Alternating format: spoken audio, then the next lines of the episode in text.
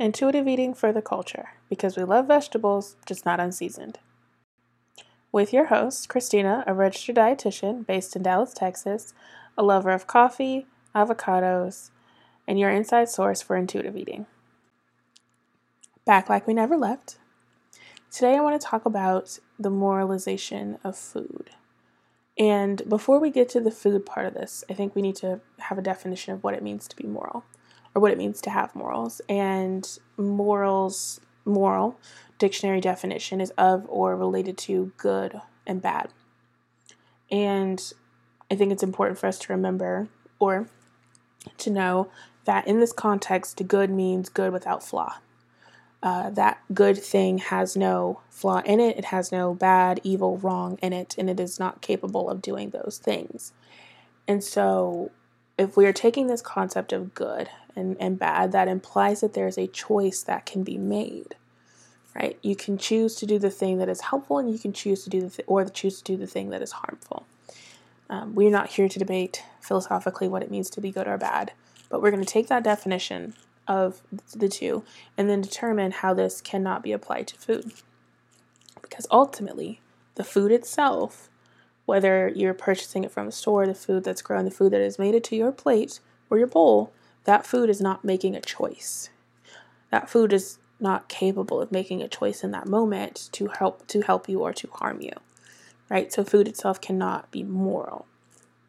We can apply morals to food and that is what we have done. We have applied this label of good or bad based on the way that we think food interacts in our body and also the way that we view that food and who we've connected that food to, who we've sort of associated that food to. Because if you look at most foods that we've associated with the label bad, right, and I'm putting air quotes around bad, it is oftentimes uh, associated with people in larger bodies, people who live in poverty, uh, marginalized groups, things like that, right?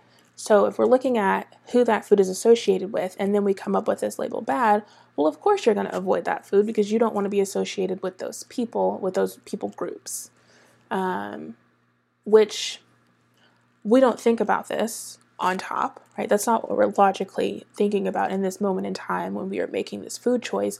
We just know that we've continually been told that this food is, quote, bad and that food is, quote, good, right? But the food that is good is oftentimes associated with people in smaller bodies, it's associated with wealth or social standing, it's associated with higher intelligence, more means, right?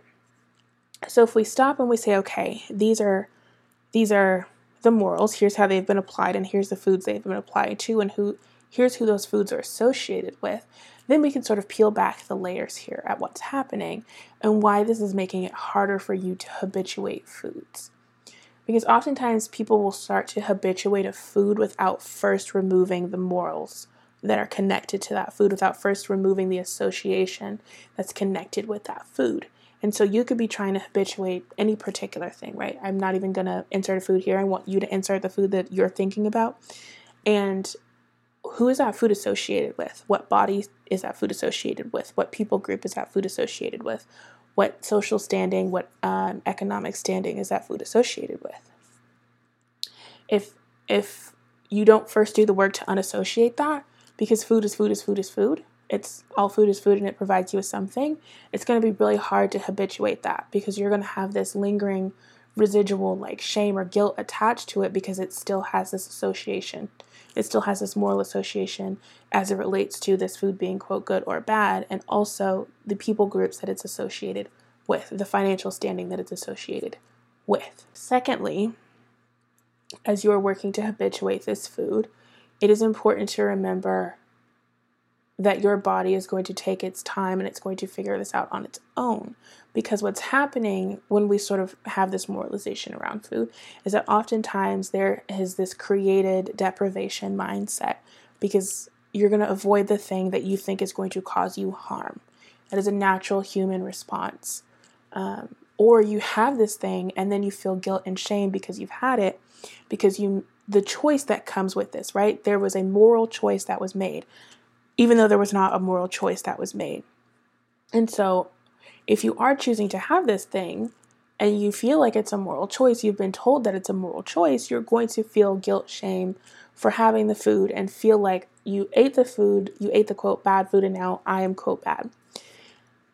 And so, as you're working to habituate these things, I want you to remember that all food is food. It provides you with something, and there is no moral value attached to it. All of the people can eat whatever food they want to eat, and it doesn't really mean anything about who they are as people because food is food. And this deprivation mindset that shows up, it's not going to disappear, it's not going to dismantle itself until this food is um, completely habituated. And so, oftentimes, as I'm in session with my clients, I will ask them, hey, I'll, I'll tell them, hey, you know what? I'm going to give you permission to have this food every single day, six times a day for the rest of forever. And they usually look at me like I'm a fire breathing dragon with six heads. Um, which, I mean, at this point in time, actually sounds kind of fun. But um, they look at me bewildered. Like, why in the world would my dietitian tell me I can have this food six times a day for the rest of forever? Doesn't she know that, like, something bad's gonna happen?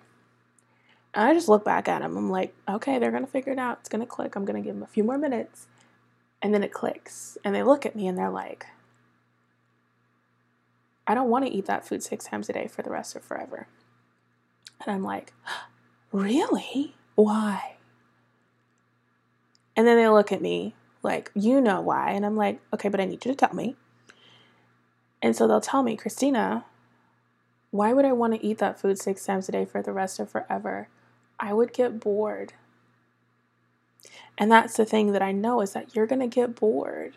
When this food has no moral value, when it's not associated with any particular people groups or body sizes or um, economic standings, that food becomes neutral. Right? All the food is neutral. And so once all the food is neutral, it starts to become one note. Food is still exciting, it can be rich and flavorful, but ultimately that food is one note. And so having that exact same flavor palette every single day, six times a day for the rest of forever, is going to get boring your body is going to demand that you eat something else. It's going to demand it because it's going to say, hey, hey, I am sick of that flavor profile. I am sick of that nutrient profile. When we're eating, we're not necessarily thinking about the nutrient profile that's contained within a food. And I say this knowing that I'm a dietitian and I still don't think like that. At one point in my life, I did think like that because I feel like they drill that into all dietitians. But, like, seriously, it's okay to not look at your food as as macro and micronutrients. It's okay to look at it as food. When you are having the exact same thing, right? You are going to get the exact same nutrient profile or very similar nutrient profile. Uh, and your body's going to get bored with that. It's going to say, hey, I need different nutrients. I need, you know, whatever the case is, because uh, there are very few, very few foods on this earth that are a complete nutritional package and even then, you're still going to get bored because, again, flavor profile, very one note. And so I hope that this provides a bit more understanding on why I'm constantly saying food has no moral value because food legitimately has no moral value.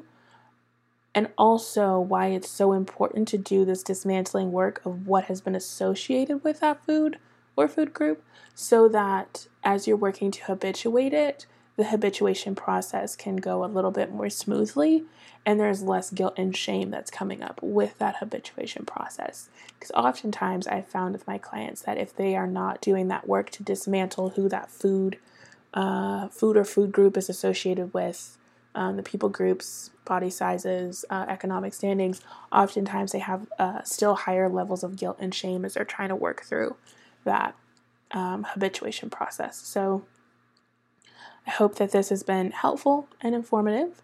And until next time, take care.